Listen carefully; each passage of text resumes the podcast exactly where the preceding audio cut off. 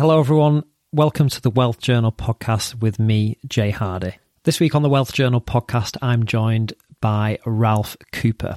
And Ralph is the founder and CEO of Sherwood Analytics, a company which is building an innovative solution to tracking your NFT portfolio. He's also an investor and has been heavily involved in both crypto and the NFT space for a number of years. But there's more to Ralph than just his latest work. He's been working for himself, founding companies ever since he was 17 years old. So I was very keen to understand what has driven him to become a serial founder. Now, if you haven't listened to the Wealth Journal podcast before, I invite listeners to join me on my journey towards wealth in the hope that you can learn with me. And the aim really is to get guests on the podcast to accelerate that learning so we can all learn together. Now, if this is, of course, your first time, please, all I ask is that you hit follow or subscribe so you can make sure you get these podcasts on a, on a weekly basis. And also, it's important to note that the Wealth Journal is here for purely educational and entertainment purposes. It is not financial advice. I am not a financial advisor. Anything discussed on this podcast cannot be considered as a recommendation to buy, sell, or anything. It's purely entertainment and educational purposes. Now, with that out of the way, let's get cracking.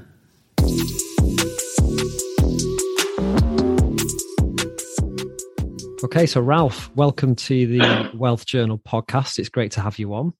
Hope you're doing okay. Great, great to be here. Thank you. Fantastic. As always with the Wealth Journal, um, with any guest that I have on, I like to just kick off with my first question, which is what does wealth mean to you? It's funny you asked that because just today I was thinking about that. And uh, it, it may be related to the fact that I knew that I would be on here, but I was just thinking about what does it mean to be rich? Like, and wealth obviously is related, if not the same, to many. Um, and as I was thinking about it, I really was just answering to myself that, like, I am wealthy just by first having Jesus, secondly, being married and having three kids.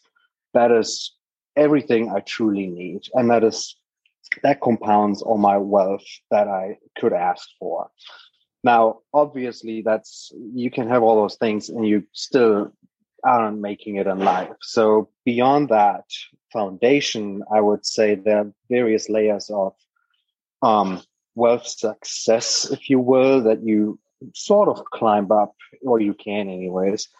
Which is like the first level would be like your existential needs. So like you have a house, you have food, you can you can pay your bills, you you just you exist in life without any um, material deficiencies.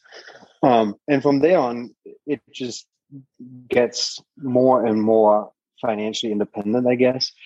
So like you would end up ultimately in a position where if you do nothing all day, you will be taken care of because you either have the funds sitting there to not have to work or do anything, or um, you have some sort of passive income that doesn't require you to do anything.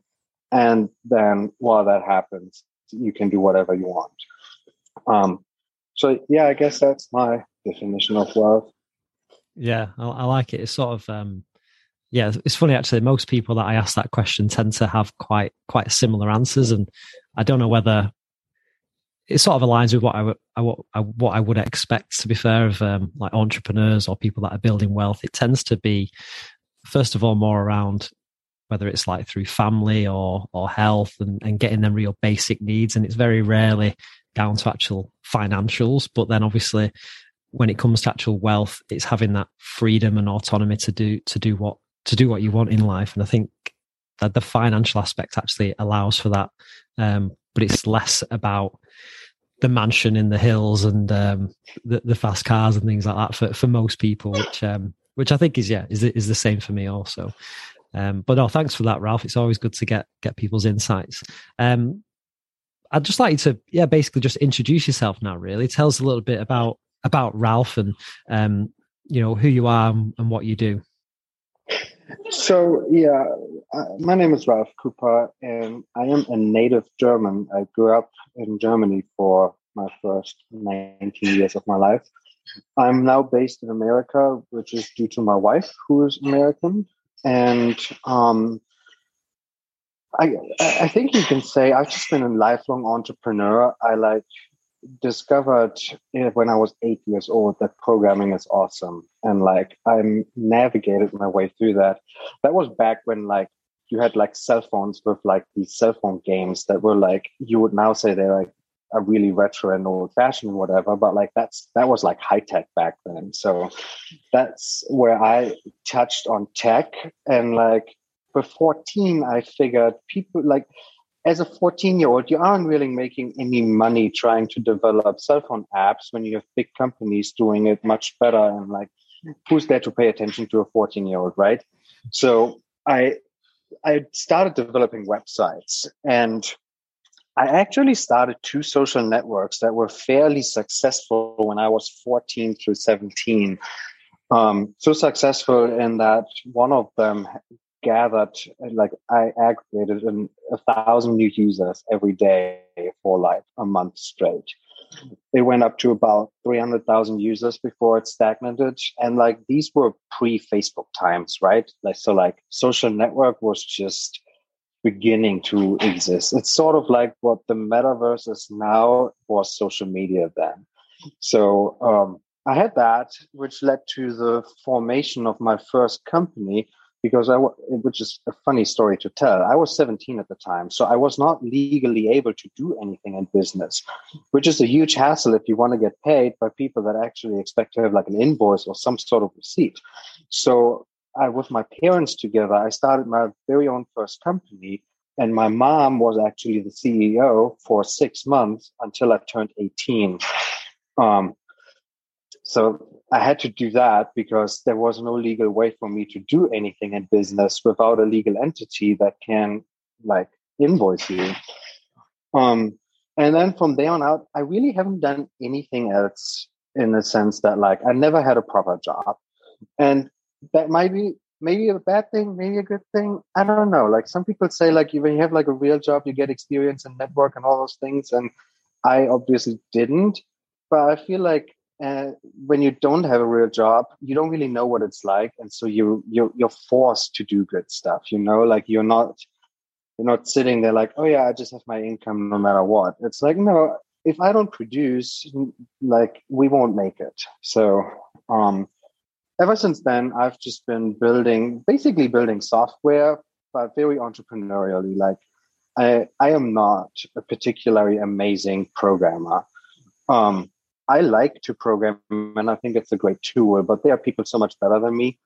Um, but somehow, I've in my entrepreneurial way, I've ended up writing a lot of software and still do, which is where we um, land in the topic of wealth about a little less than a year ago, I started my current company, Sherwood Analytics Inc., which is essentially wealth management and analytics for wealth. So um, that's where I am now. Yeah, that's that's really cool. Um, I'm sort of intrigued to to understand. I guess what is it about about you that just led you towards just being an entrepreneur so from such a such an early age why working for for somebody was just never really an option for you and it was always just the pursuit of of working for yourself um good question. Uh, it, it never really crossed my mind to work for someone. And while i say this as a self-employed person you always work for everybody you know? Like it's sort of ironic because you think like oh being self-employed, running your own company, you can decide all the things yourself, but ultimately you're still having to perform for people and there are expectations. Um, now, obviously that comes with a, a, decent amount of freedom in terms of like where you are, when you do things. You don't have to check in with a boss, so to say. Um, but I guess it never really, it, there was no I saw no reason to apply for a regular job and get a regular job and then develop things that I really don't care about. Don't uh, they don't touch me. Um, now, obviously, writing code and things for other people may involve having the same problem too. But there's a lot more flexibility in terms of turning down jobs or trying to shift focus, which is really what I've been doing the last year, where it's been I've been working in my own company writing code for other people, which is fine. And I still do that because you can't just stop that overnight unless like you just want to spend a lot of money on other people doing what you would do yourself. Um, but ultimately, I've been trying for for that time, and I'm in the process of transitioning away from like service work to more product work. Mm-hmm. Um, particularly products in the NFT and crypto space. Um, but yeah, in, I never really saw myself working inside a company where I'm just one piece of a big chain, if that makes sense. Yeah, I think I think some people often think that the the holy grail is is working for yourself. You have that freedom, but like you said, you always do have sort of somebody to report to, whether that's your your customers or your investors even if you're even if you're an artist for example let's say you're you're jay-z he's still got his his audience his followers that that he's accountable for in some ways that they're going to expect him to turn up at a concert and deliver the best show he can so i think yeah it's um there's still that pressure isn't oh, well i guess there's a huge amount of pressure at, at times working for yourself although it does come with with freedom um I'm keen to. You, you touched on it br- briefly, but your your current company that you work in, um, you sort of uh, look after at the moment, which is Sherwood Analytics. Um, I'm keen to sort of understand a little bit more about that company, seeing as you've touched on it. So it it started with the following scenario. So I'm a uh, like an average young investor. So I have stock, I have um, options, I have crypto, I have NFTs, I have various investment vehicles that I own and that my wife owns and that I'm interacting with. And it is really difficult to say at any given moment, moment in time, what is my actual net worth? Because I would need to check like five different apps in various portfolios and kind of add up together the numbers to have any idea of where we stand. Um, now I know there are apps out there that like do this sort of thing to like combine various wealth sources. But what I was missing is so I like to invest in the stock market in like young startups and companies that aren't blue chip yet or anything. So it often happens that they will shoot up or down for like any given reason. It could be literally anything. And so I found myself Googling, why is SoFi stock dropping?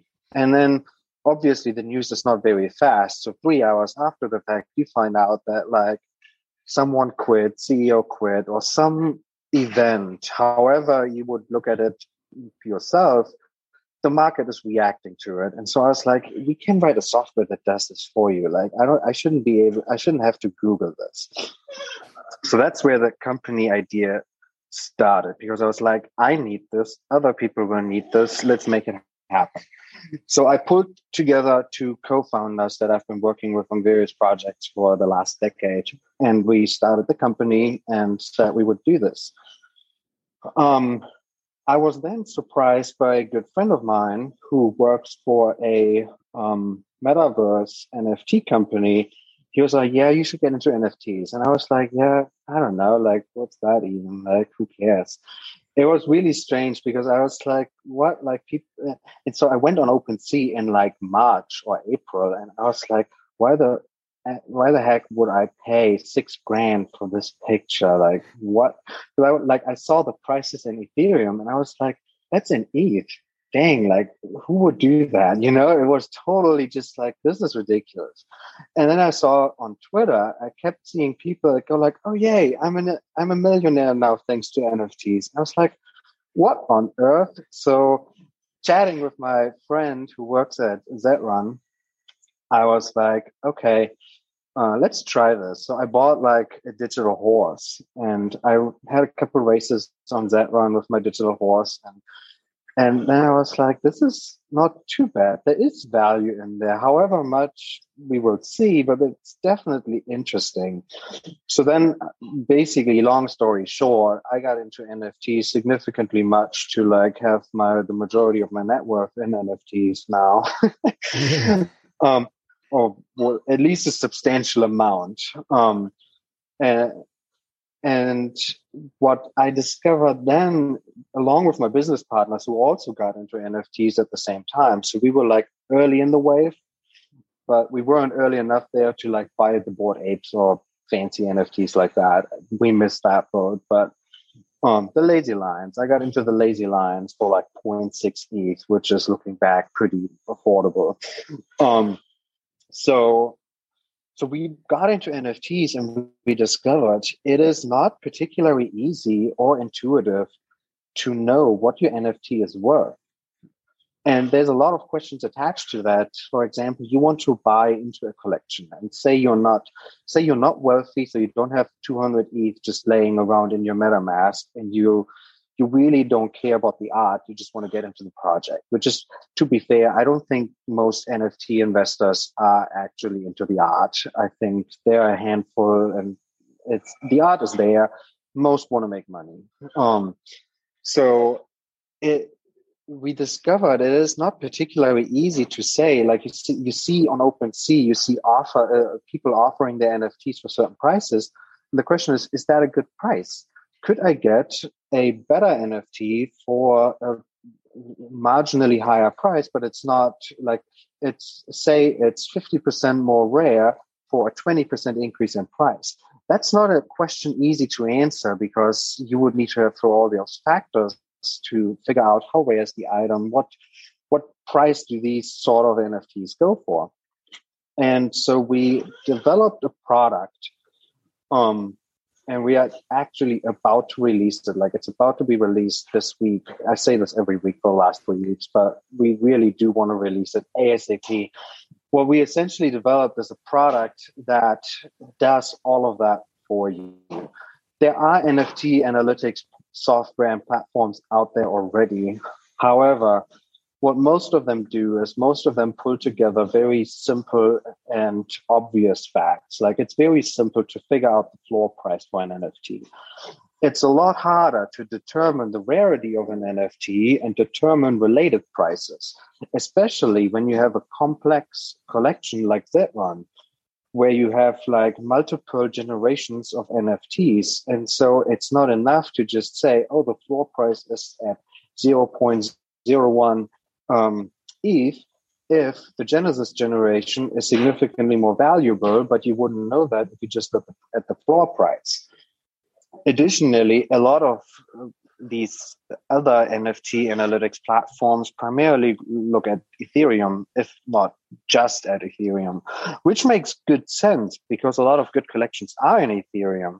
But we, with our product, have always, or we, we knew this was a, uh, we had to do this, incorporate Polygon as a network because a lot of the good and big NFTs have are in the process of switching to Polygon if they are highly transactional. So like ZED RUN is on Polygon, Sandbox is switching, Decentraland is using Polygon. There are a lot of collections that are using Polygon and they are very complex. And we were like, we need to do this. We need to like, I, I don't want to have an analytics tool that tells me what's the value of my NFTs if the platform knows how to deal with the NFTs. It should be for all of them. It should be like for the most random collection, there should be a way to do this. And so in our tool, we now have about 10,000 analyzed NFT collections across Ethereum and Polygon, where we can spit out prices and related prices uh, very easily and conveniently. Um, and so, yeah, that's my extended elevator pitch for what I've been doing the last few months. wow. Yeah, sounds interesting. I mean, I guess a couple of questions there. One of the first first things that stuck out to me was your um, your net worth, the majority of which is is sat in NFTs, which um, su- surprised me quite a bit. That seems um, quite hefty. But what's the sort of rationale behind that? Are you just so confident about the space, or are you really just happy with the projects you're involved in? Um, now, let me backpedal that a little bit. It depends on what kind of wealth we are looking at. I'm primarily looking at like what I'm actively investing in. Like, okay the value of my house is if you if you put all of it together it might look a little different but with the money i'm actually actively investing that's not just passively happening at the side most of that is in nfts um, the reason for that is in part that nfts just blew up and became fairly valuable and so like I own a piece of sandbox land and I bought it for 0.3 ETH. And that's at like at least 4 ETH at the moment. Um, and it's not in the worst position either. So there's, it's an easy like 10, 20 bag up so far. Um, similar story with the um, lazy lions. I got in quite early on those and I'm pretty convinced that they'll do well. Um, and yeah, just over the last few months, I sort of stopped investing in stock and just invested in NFTs more aggressively. Um, and it piles up and, it adds up. Um, and yeah, once you're in it, it's a rabbit hole, man. Like you start investing in it and you're like, dang, like this is every, it, like I tell my wife because she rolls my, she rolls her eyes at me all the time, but I'm like, either this is like genius and we'll be filthy rich or this is nuts, and we're, we're we won't be broke, but we just won't have as much. Um, we'll see where the journey goes, but you know, like it's funny because when I started doing all that and looking into NFTs, that was like prior to this mainstream hype, which is like when Facebook rebranded to Meta. That was like I mean, I had bought my sandbox land a week prior to that, and then Facebook says, "Oh, we are Meta now," and they just shot up. Like I had some mana coins, I had sandbox land, and suddenly it just goes times 20 overnight because the whole world is like, oh, hang on, what's that? Um, and still, it's it's still very early. So I think that uh, there's there's still a lot more to come in terms of mainstream adoption and where this, this journey will go. Um, where it will go, who knows? Like it, it's interesting because you have you have some hardcore people that believe that essentially the traditional financial system will collapse or should collapse and crypto just takes over and you won't have the stock market. You will just have DAOs and coins and all those things. I don't fall in that camp quite. Like i'm i'm not convinced that that has to happen or that it will happen or that if it does happen that it would be a good thing um I, I, I don't see that that will happen per se. Um, at the same time, I do think that people are just longing for freedom and for um, authentic ownership. Like people are sort of sick of SaaS companies. They're sick of these central companies that allow you to use their resources. And if they're done with you, then they could just quit or kick you out and blockchain solves that in many regards. And that's like politics that's in in your free time. I don't know if you saw like links dao which is a dao that's buying a golf course. Like you see suddenly that where crypto is like this is not just an nft there's nothing artistic about this. This is solely practical utility where people are like hey why don't we do this? Why don't we buy a golf course? Why don't we and, who knows where that will go? Um, but I definitely think people often say it's like like uh, the uh, the internet in 1996 or so. I'm like that's probably where we are at with NFTs in the metaverse. So I'm fairly comfortable having a lot of equity in there. Um, but are yeah, you, um, are you, are you sort of um, like flipping NFTs, or are you mainly just holding at the moment?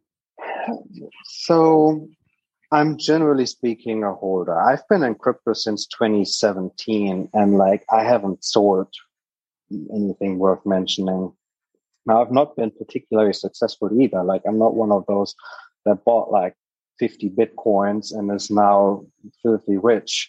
Um, so I'm, I, I've been around crypto and I've been fairly bearish on crypto actually for the most part because it never like it didn't get much mainstream attraction until last year February when Tesla suddenly buys five I think million or billion a huge number of 50 million I think of Bitcoin. And I was like holy cow this is going mainstream now. If Tesla has Bitcoin in the books then there's no holding back. And you know like then all the things happen. Square does Bitcoin.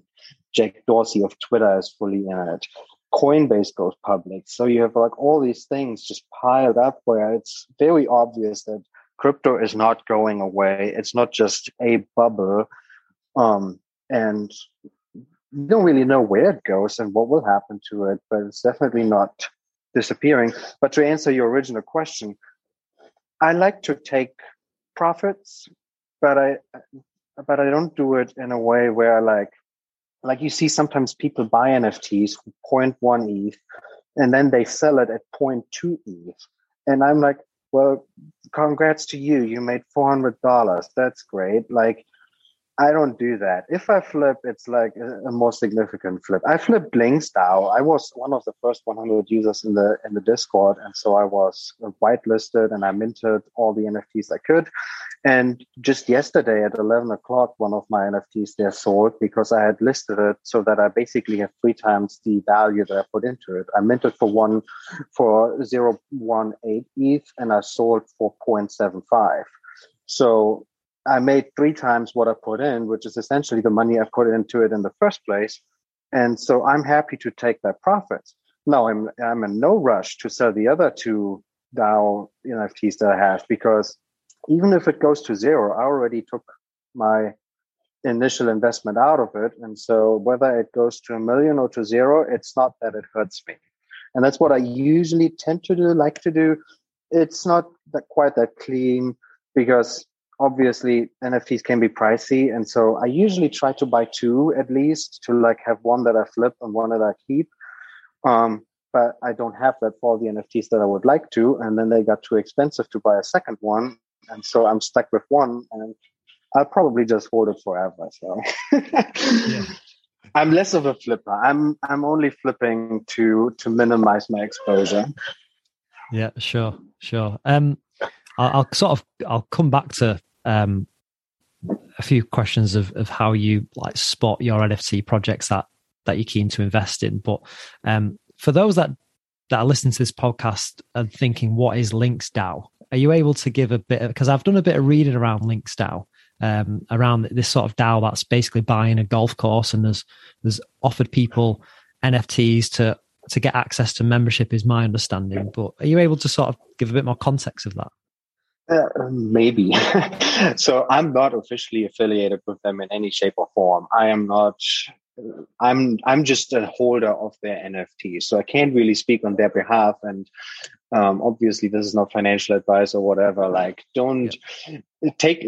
I'm I may be completely lying with everything I'm saying now, but um, ultimately on Twitter, and I've learned from my good friend who works at ZED RUN that he is in a group chat where this actually came to fruition. But basically, a couple of people that have made themselves a name in the NFT space were like, basically, like golf courses are expensive and annoying because like it's hard to get in, it's expensive to stay in, and it's just not something particularly pleasant for ordinary people. Um, and so the idea was, okay, can't we just collect funds through crypto and blockchain and we buy a golf course.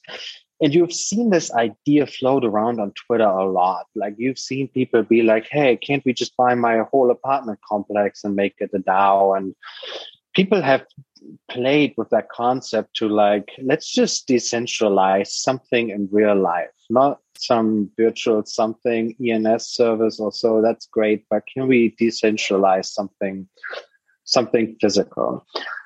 And Links DAO is essentially when when it was proposed, let's buy a golf course. People just piled into it like really quickly. And as I said, I was like really early on in the Discord, and it was totally unstructured. It was just like four channels, and everyone is like, "Yeah, so what are we doing here? What's happening?" And then there was like an open Google document that like everyone edited and did stuff with, and then the people that proposed this were essentially like, okay, let's structure this a little bit. And by that point, it was like 10,000 people in the Discord or so. Like there was a significant of int- amount of interest. Um, and then they like wrote the white paper and came up with like, hey, we could actually do this in some shape or form, which is um, now ultimately it's it's supposed to be a DAO that has ruling authority over an, a, a, company that will buy a golf course with the funds that are being have been raised through the NFT sale. Now, it's been clear, said very clearly legally the DAO cannot and does not own a golf course. Like a DAO, uh, there is no such thing, I believe, in any legal system that we know of that would recognize a DAO as a legal entity to do anything really. So, um, it's it's sort of this hybrid way, like you try to put a concept that has no legal precedence in, uh, and combine it with like basically a corporate structure from like 1900 or whatever. And so um, you have Links DAO now, which which essentially is supposed to be a, a, communally owned golf course or multiple golf courses um, that all members will have access to and can do stuff with.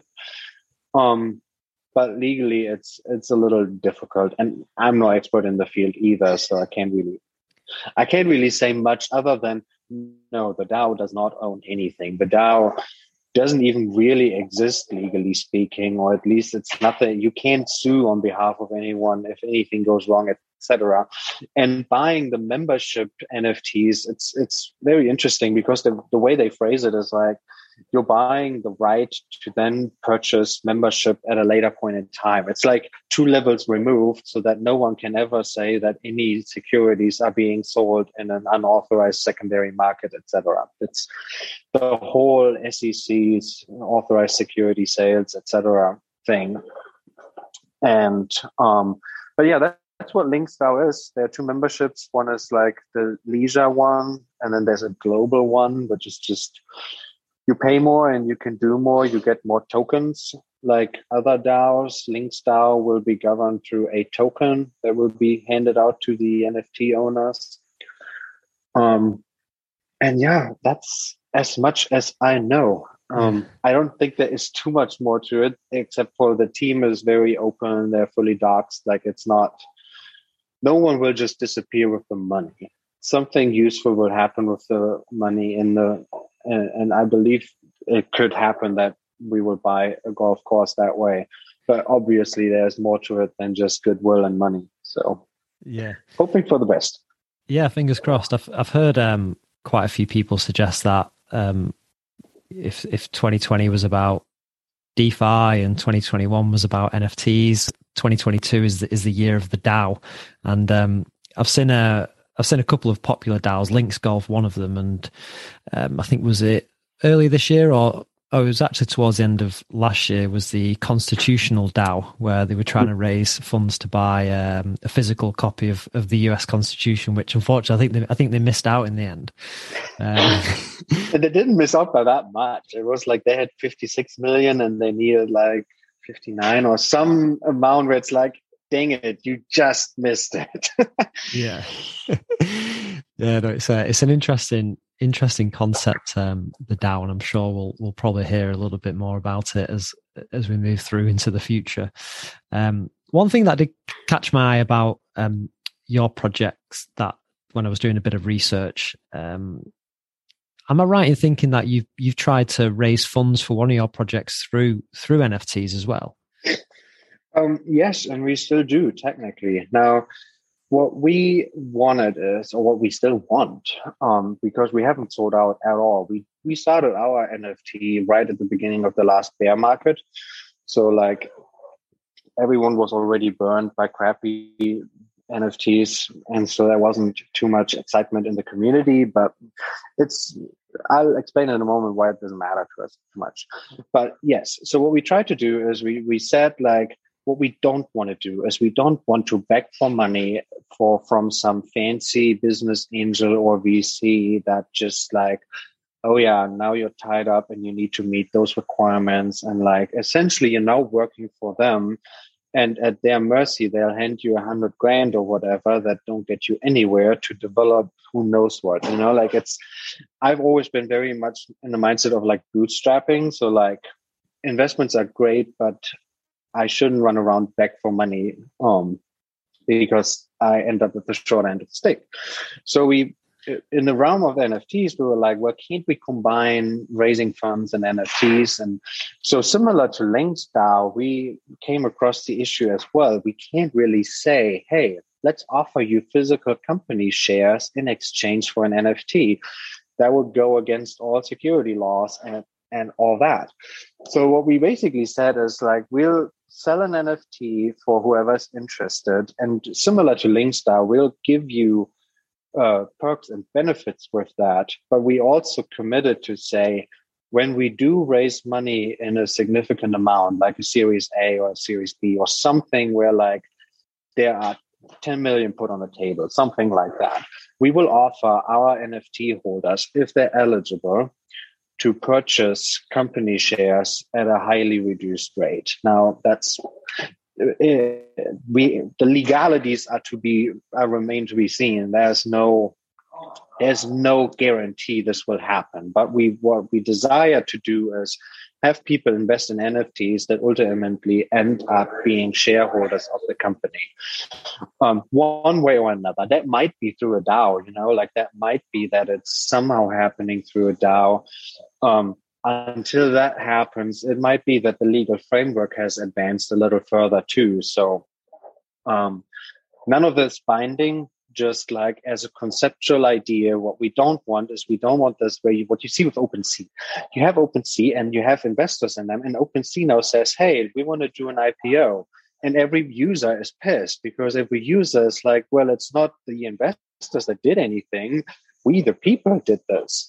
And so in that spirit before OpenSea ever had those issues we were like yeah let's incorporate our users. This is not just a project especially like i told you what the project idea originally was and where it developed into but the idea of wealth management and like having all your assets in one screen um it's a very interesting uh, idea because we have essentially a group of investors as the target group of our product. So naturally, why wouldn't we want those investors to become part of us and like support and advise and do all the things? Like we don't need some fancy VC to tell us what he how he manages his investments.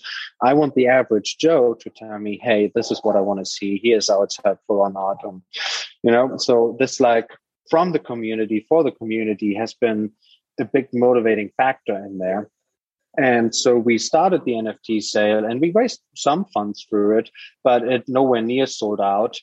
And so we, we keep it open. Like people are welcome to mint still. And we will have a more aggressive push again once our product launches this week. Um, but yeah, that's essentially similar to Links DAO, what we try to do in in a in a similar way. Yeah, I think it's it's quite an innovative way of trying to raise funds for for whether that be a project or a company. I'm quite intrigued. I guess as an entrepreneur, it's just like a it's another avenue for for people to look at as opposed to like you say securing funding from a, a VC or an angel investor who's potentially going to try and um, almost put the, the company under a certain amount of control. So it allows you to. And do you think? Um, I guess as we move into to Web three, more companies are going to be formed that way. It's it's about it's about community. I know you mentioned there about about OpenSea and um, the uh, there's been an element of criticism around that because obviously they've helped um, or the communities helped build OpenSea and use OpenSea as, as the platform, and now they've they've sort of hinted and talked about potentially going down an IPO route, which is, I guess, the the opposite of of this world of decentralized finance, rather than maybe producing a token that that people that have helped build it could could sort of get access to. So do you think we are sort of if you was building a company today versus back in the days of you know 1997 it's very much around a community led focus and shared ownership as opposed to a single entrepreneur and a bunch of angel investors? Yeah I, I think you see this. You see this increasingly much. I mean people were, weren't particularly happy that coinbase went for an IPO and didn't issue a token. And there are voices that say that a token would have been more beneficial for Coinbase in some regards because they could have raised much more funds from a token than they could have from an IPO.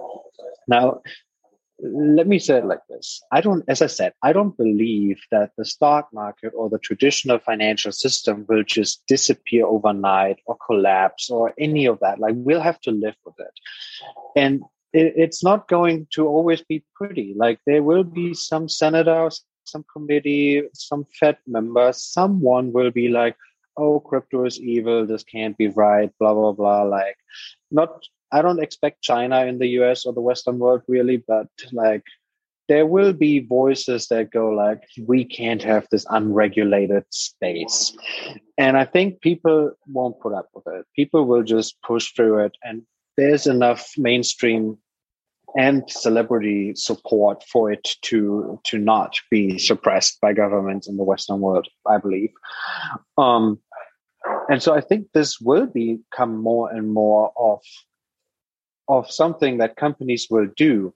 Now, again, it is quite impossible to combine company shares and blockchain in a form that isn't illegal, where like you have it tied together in a binding form. You can work around issues. You can have like a rewards program or staking, or you have you have these ways around where you're not really issuing securities, but basically people share. If you're successful, they're successful too. So it's sort of a, a, a roundabout way of including people as semi shareholders, but not really.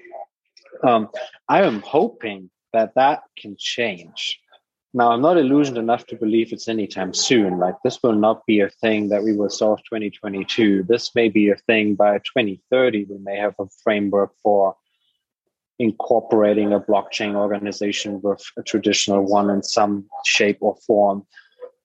Um, but I do hope and believe that more and more people in the regulatory body will embrace blockchain rather than reject it and like you know how people sometimes would say like blockchain is just like oh it's for criminal purposes or money laundering and all these things and like i read the other day because i never thought that that was really a thing in the sense that i was like it's a blockchain like you can read every transaction so like it should be by definition harder to launder launder money through blockchain because you can trace it um, now, sure, no one knows whose address belongs to who. So as long as you don't cash out, like you can do a lot with the money that the government doesn't know. But the moment you convert it to fiat in some shape or form, the government would know.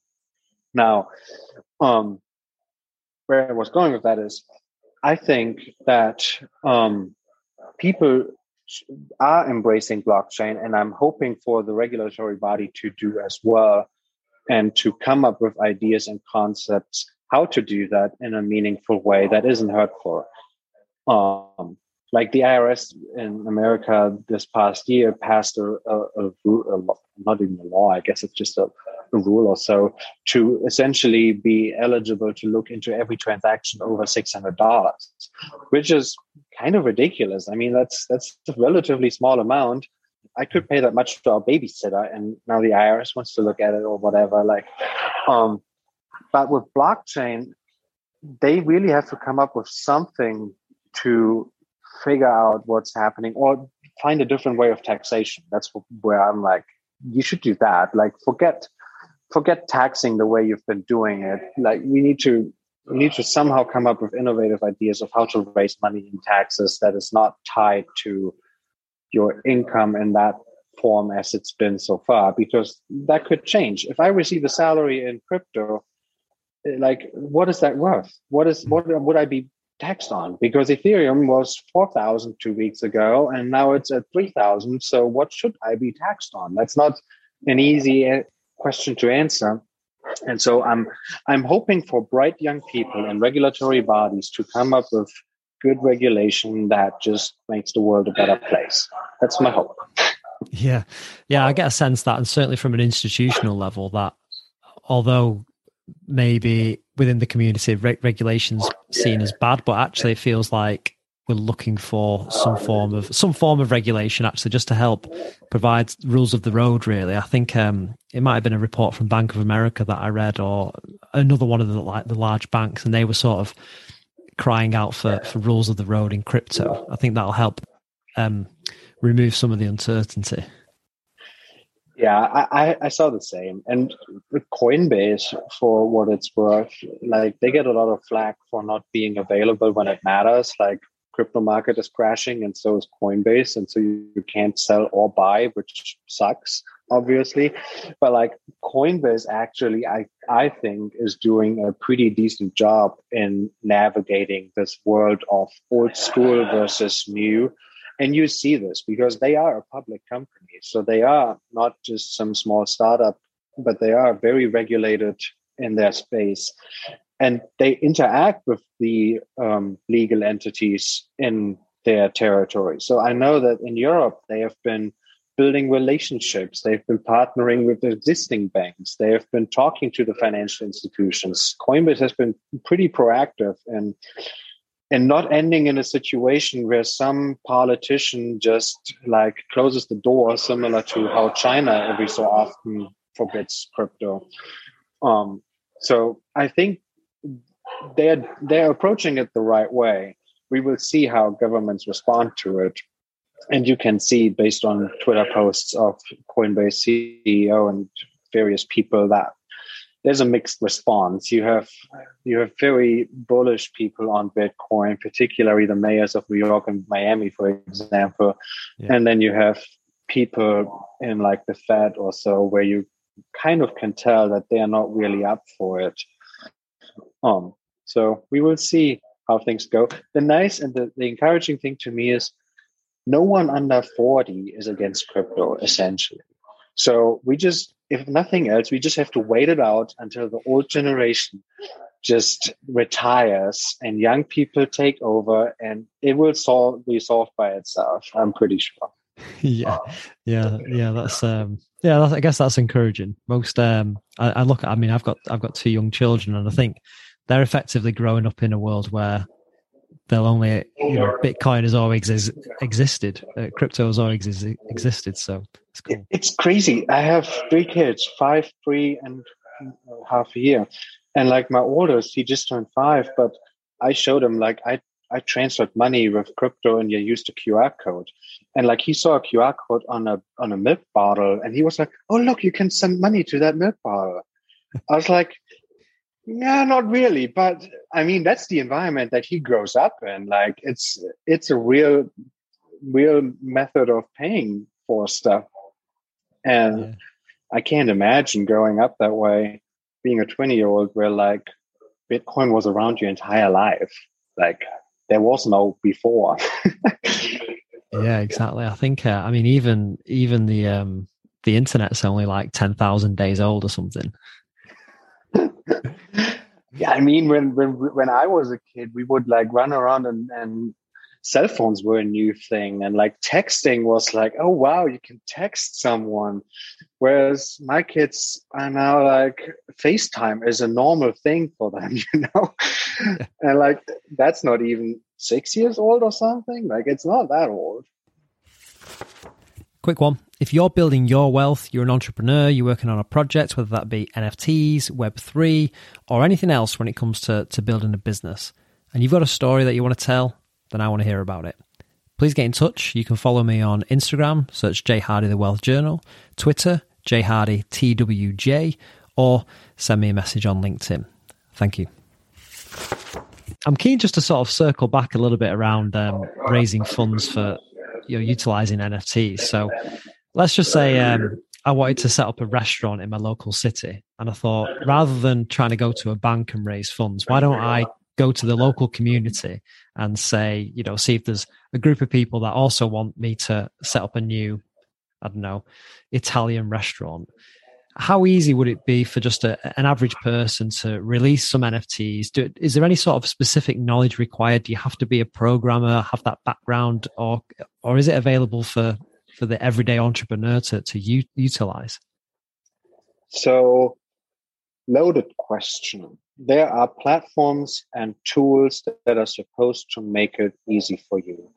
And I have never dealt with them. I'm a developer. So I was like, I will write my own smart contract. And sure, I copied and pasted from left and right and figured out things as I went along. Like, um, it's not that I spent three weeks studying Solidity in detail. It was like, okay, let's see what someone else has done. Let's take inspiration from that. Let's rework it in my own project here.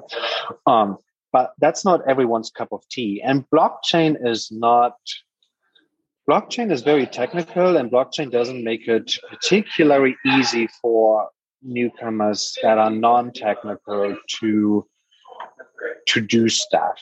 Like there aren't just there are a lot of tools out there but there isn't this nice google firebase type interface where you can just quickly do things. It is it is still pretty um you need to have an advanced amount of knowledge to deploy a smart contract right now.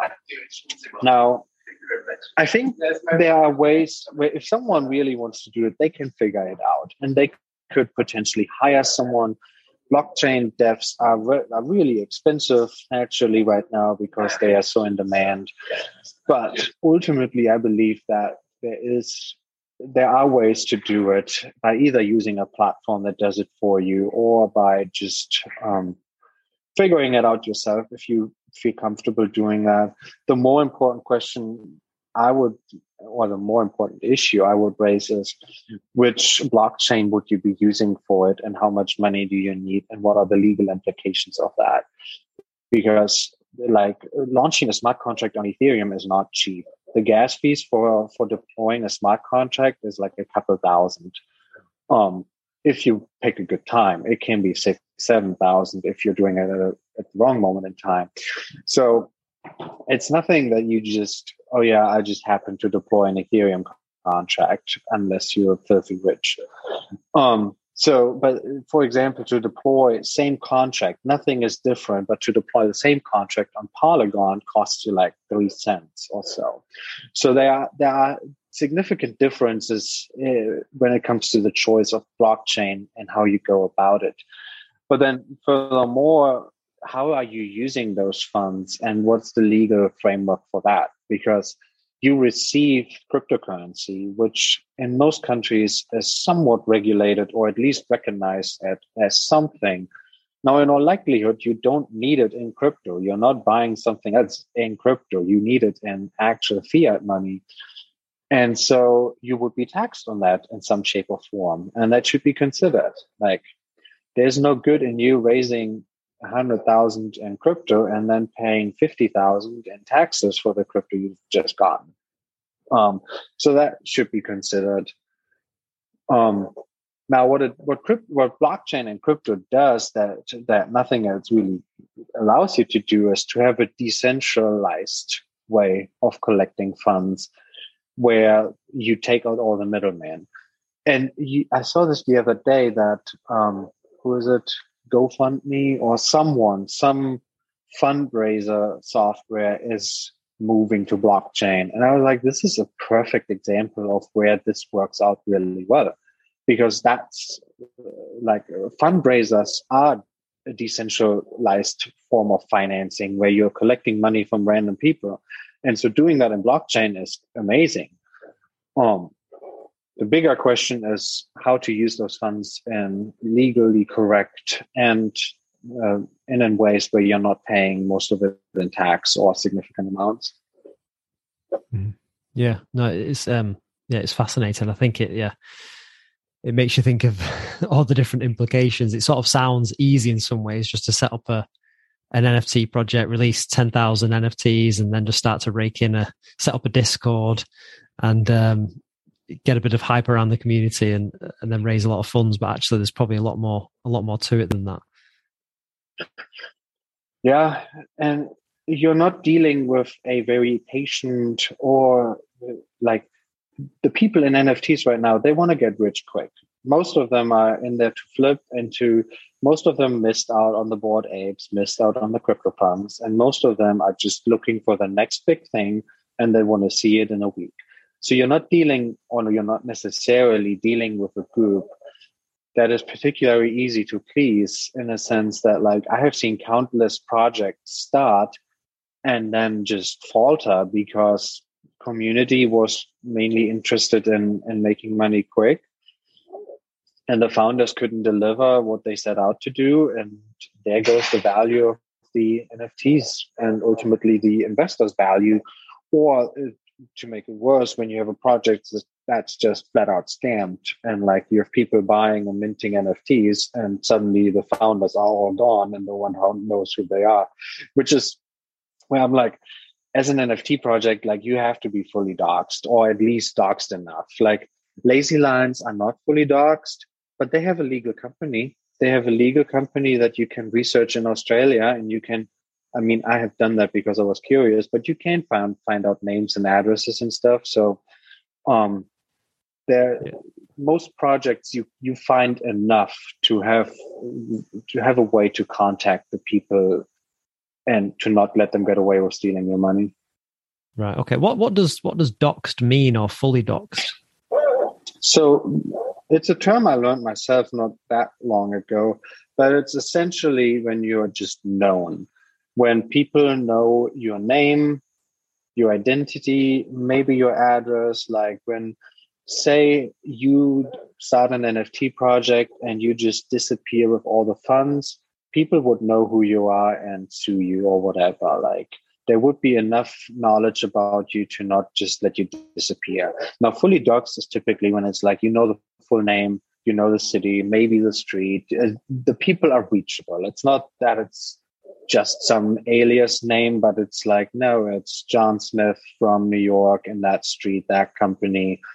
And all the big and good NFT projects have that. Like you, Larva Labs is a company, you can find them, etc. It's not that any of these entities would disappear overnight. You know, like as opposed to other pro- like Bitcoin is a great example. Bitcoin's founder or founders are not fully doxxed. They're not known at all. Like it's like there's a great mystery about it. There are people that have connections or had connections. Most of them passed away actually, but um, they, we just don't know who invented Bitcoin really or who had the initial idea. So that's a great example of where that didn't happen and something was still successful because it was decentral. Um, right. Yeah. So, no, yeah. Okay. That's good. Thank, thanks for that. Yeah, because I've, I've heard the term a few times and never really been sure what it what it means. Um, I had to Google it myself when I heard it. I was like, "What's that?" And I asked my wife because I'm German, so like English isn't my first language. I was like, "Do you know what that means?" She's like, "No, I have no idea." it's like, okay, so it's it's some specialty slang term. Yeah, and there's quite a bit of that going around in the crypto space, isn't there? the, the the crypto slang. Yeah. yeah. Um, Ralph, another uh, just sort of going back to some of your um, investments in NFTs, I'm sort of keen to just understand like how you've spotted certain projects, how you've been able to sort of act early on a few things, whether it's been purchasing land in the in the sandbox or uh, picking up a lazy lion uh, on the initial mint, like what, or even getting into crypto sort of relatively early, certainly compared to me. Um, what what is it that you've like looked for or noticed in some of these projects that's enabled you to almost get in early? I think most people think like, well, what is uh, what is going to be the next thing? And I guess I guess to follow up from that, what are you looking at like now for the for the future as well? Um, that's I mean that's the a million dollar question. So if I give you a great answer, you and everyone listening will hopefully be very rich. Um, so ultimately I like to think in 10 years. So I'm I'm not investing because I care about necessarily what happens this year. I invest because I care about what what the world will look like in 10 years.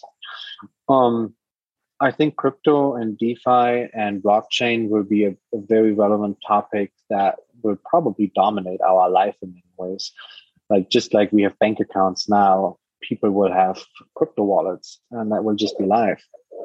Um, so, short answer is investing in any popular cryptocurrency that has a good foundation is probably not a bad idea. Like, you could invest in Ethereum, Bitcoin, Cardano, Solana. Like, none of them will go to zero anytime soon, I would imagine. Um, now, with NFTs, it's very interesting because NFTs are priced in crypto, but they their value isn't necessarily correlating with it. So, like, just because Ethereum tanks doesn't mean that a crypto and an NFT will necessarily go down as well. Like, in fact, sometimes it's the exact opposite. If, if Ethereum goes up, a lot of NFTs are being sold because people want to capitalize on the rise in Ethereum. Um, which sometimes to me, I'm like, it's just plain stupid. Like, you could have just held the Ethereum in the first place. If you're buying an NFT for one ETH now, Ethereum goes up to twice the amount of value now, and now you're selling your NFT for two ETH, you gain nothing. Like you could have just held the Ethereum and would have been fine. But it's it's not usually, or it, sometimes it's that, that simple. Often it's a lot more complicated because Ethereum goes up, but the NFT only goes up twenty percent, or you know, like it's a it's like two layers of a dynamic because you have the cryptocurrency doing its value thing and you have the NFT doing its value thing. And ultimately one of how they correlate, but not necessarily one on one. And so, you, a, good friend of mine, he said once he's hedging against a crypto crash by owning NFTs. Because he said the last time that happened, crypto tanked, but NFTs didn't. And then when crypto rose again, the NFTs rose as well. And so you had like double gains because you were effectively protected against the drop in crypto.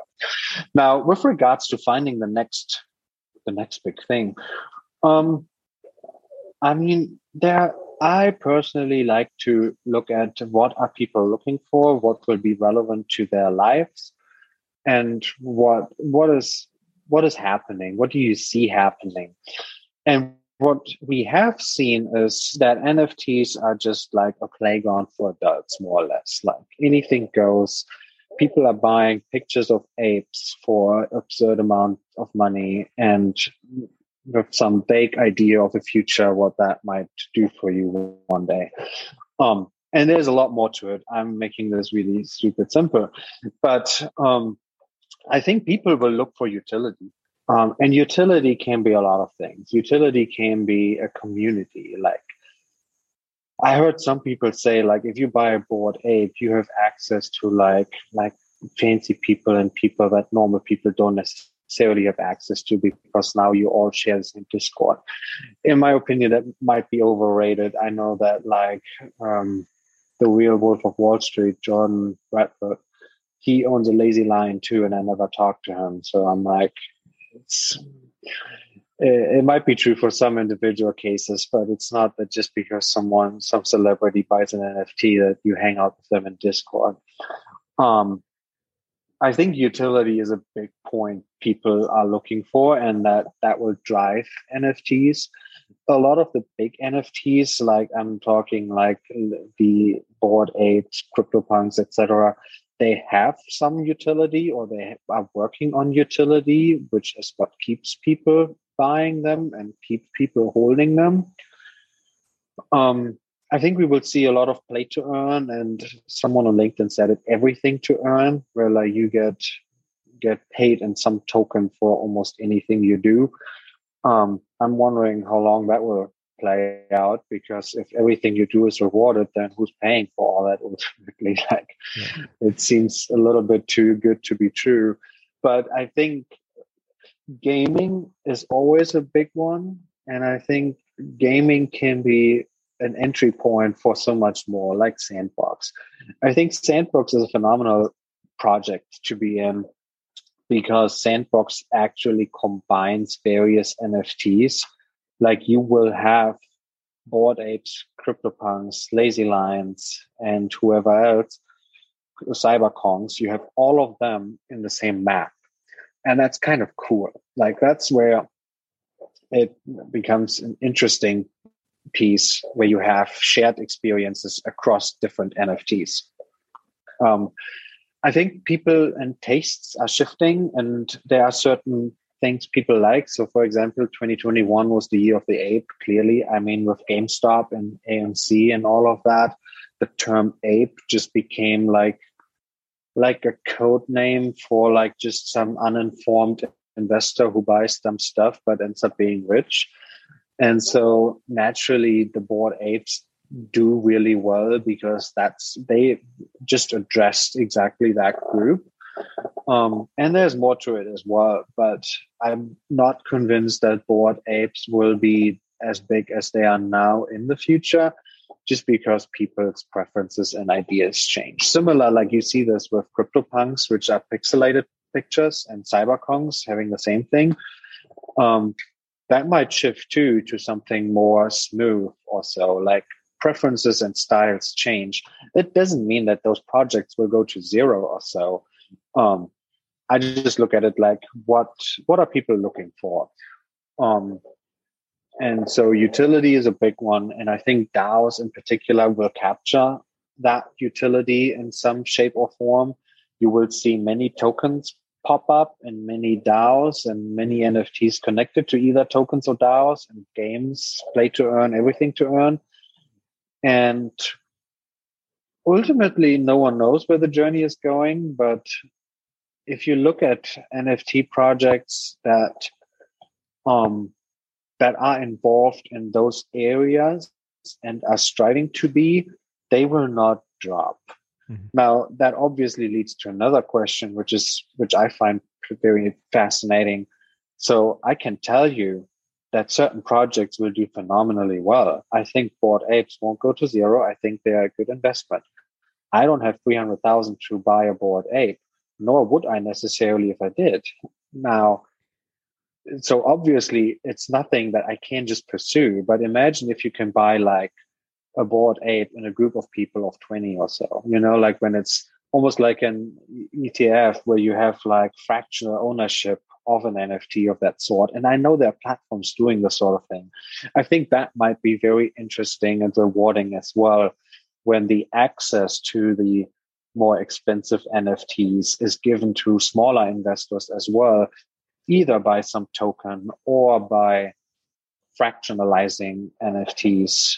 Um, so yeah, when I look at what what I what I, I can tell you what I'm investing in right now, what I'm really looking into is virtual worlds and tokens in there with staking. I'm pretty big on sand for the sandbox. Um, I think that is a good investment. I think in general, virtual worlds, Decentraland, and Sandbox can be major hubs. So, like you and I, we are using Zoom now to talk.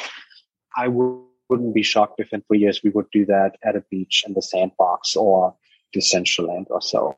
That's ultimately the vision of the metaverse. So, I think owning the currencies of those worlds is not going to hurt you. Um, and with regards to NFTs, I I look at if I want to buy a new NFT, I look at how are they incorporating those kinds of worlds. So like Lazy Lions, they purchased a piece of land in the sandbox for a good amount of money. So I'm like, they're invested enough. Like there's they are doing that and then Coinbase announced a partnership with them. So I'm like the Lazy Lions, there's a lot going for them for me to make me bullish for them and um buying Lazy Lions. Um and what um uh, sorry, what are you what are your like your research sources when it comes to looking into some of these projects? Is there any any like sort of go to areas that you look for? Do you is it Twitter or what do you what do you use? So I I look at so and this is where my tool that or our tool that we will release this week will be so fascinating for this kind of research. But you can see who else is buying into it a lot of NFT dynamic is dictated by group dynamic and you can say hype, which can be good and bad at the same time, but it certainly can drive up price and make it either an unattractive or an attractive investment.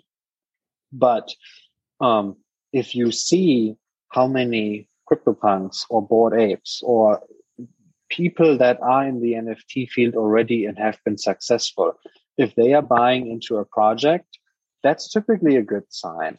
Now, that doesn't mean that the project will plan out the way you would envision, but I I like to see how many Bored Apes does this project have? Who are the people in the project? What have they been investing in beforehand? Um, what is the experience? What are they delivering? How are they going about things? Um, and when you do that, when you look at the people running it, because you're ultimately investing in a company, one way or another then you can see is this going to be successful or not. A good example would be I don't know if you heard of them, but Jadu. Jadu does jetpacks and mm, hoverboards and something else. It's essentially it's a it's a virtual reality company that does virtual reality things, but they combine it with NFTs where you can buy an NFT that will then be a virtual reality element that you can use on your phone. So like you can have your Cyber Kong use a jetpack to fly around with your phone. Um, now, a lot of that is just playground. Like the real world applications aren't there yet. But here's what I can tell you Coinbase invested in them.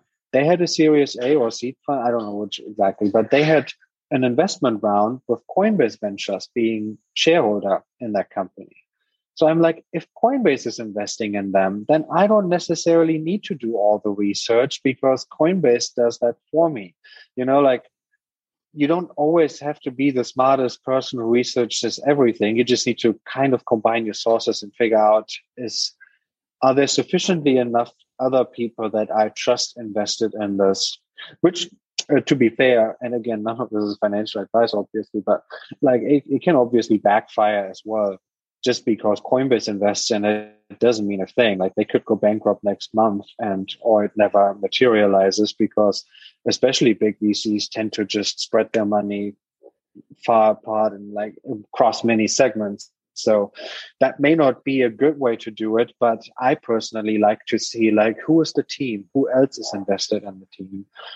Um, and then you look on Twitter and all those sources and see, okay, so there is the sort of mood for a project. Yeah, yeah, no, I think that's uh, yeah, that's really really really helpful. Um, and like you say, when it comes to some of the big the big VC firms, they do like to spread the bets across quite a lot of different ones, don't they? That's sort of their nature in the sense that they'll put money behind multiple ones, but they only really tend to need one to to take off for them to to make everything back. And, I mean that's a general rule for any investor. Like look at SoftBank. SoftBank just invests in like everything. Mm-hmm. Now they did invest in Airbnb and and SoFi and in like various companies that have done really well considering from where they started. And so SoftBank doesn't care about the 70% of their investments that don't materialize because they have 10,000x out of the ones that do. Um, and same with NFTs. Like, that's why, like, the other piece that I try to do is I try to diversify. Like, I don't need to own 10 lazy lions. I am perfectly content owning the two lazy lions that I have, but also owning other NFTs. Because if lazy lions aren't doing so hard, that doesn't hurt me so much. So it's it's essentially like in the stock market too. It's diversification, and obviously, like you have the mindset of like diversify as much as possible, where like you have almost nothing in in everything, or you like have a select few, or you only have one. Like Elon Musk often says he only owns Tesla stock, and that's the only investment he has, which is obviously um, a special case. But I think fi- finding some sort of middle ground, like I don't need to own all NFTs, and I don't need to be in every project but to have 10 good projects is is like something to to go out of. And if i see something else that like looks very interesting and cool i'll go for it you know? Like it's not that i have to stick by some particular rule. I can just play around how i see fit. Um but yeah that's generally speaking yeah. how i approach investments. Very good. I've well, I'll, I'll, sort of throw my final question at you, Ralph, which is, I guess, on, along this a similar theme. And of, of course, I, I, generally caveat the podcast whenever we start that this isn't financial advice. Um, so, yeah, this is let's just this let's just say this is a hypothetical scenario. But if I was to give you a if I was to give you a hundred thousand dollars or pounds or euros to invest over the next five to ten years, where would you where would you put that put that money? That is a great question. I for sure, first thing, I would convert it to cryptocurrency. I would not leave it in any fiat currency because, quite frankly, the way governments are, are passing monetary policies these days is worrisome for me. In that, like, what value is supposed to be left with that? Like, if you're just devaluing currency and then inflation happens like yeah, like just looking at like the housing market or inflation, inflation in general, like it's like you're losing money by having fiat. Someone said on Twitter, like, um, only invest in the dollar what you're willing to lose. And it's obviously very sarcastic, but I'm like, I'm with that person. Like, there, I will, I would not ever invest in a fiat currency. None of the ones around, anyways.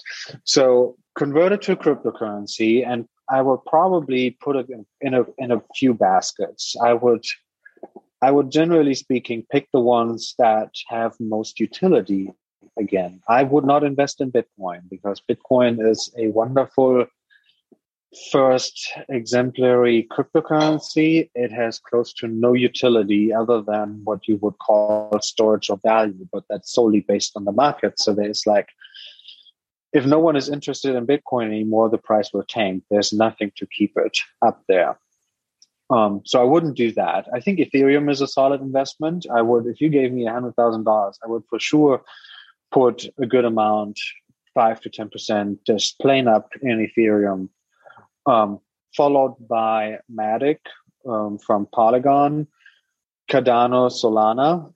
With those three, four cryptocurrencies, that's a solid basis to cover any metaverse use cases that are to come.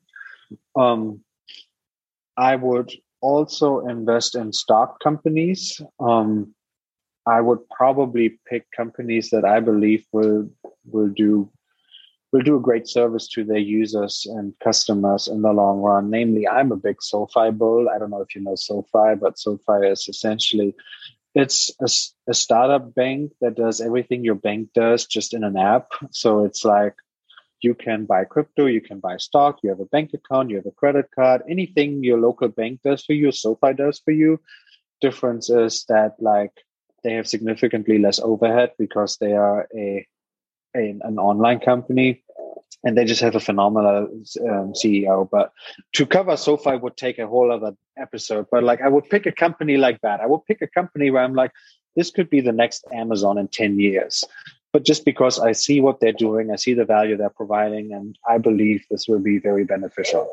So I would pick a couple of stock companies to put money there. Coinbase would be one of them too, because Coinbase, especially with the NFT marketplace, has a real shot at taking a fair share out of the NFT market and ultimately with that, the metaverse.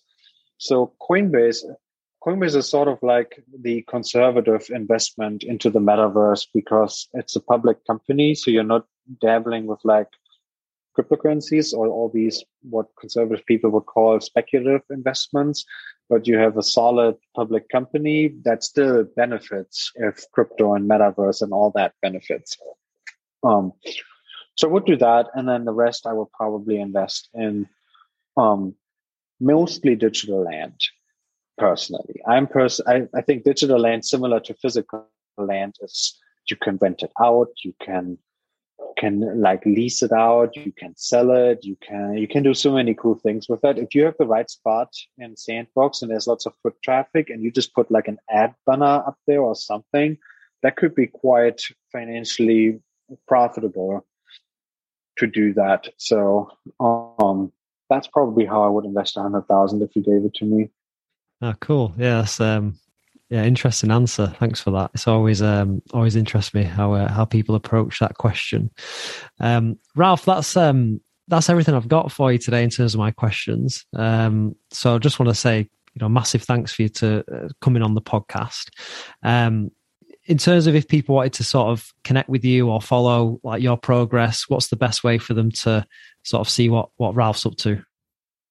Uh, at this point, LinkedIn, quite interestingly enough, LinkedIn turned into some NFT hotspot.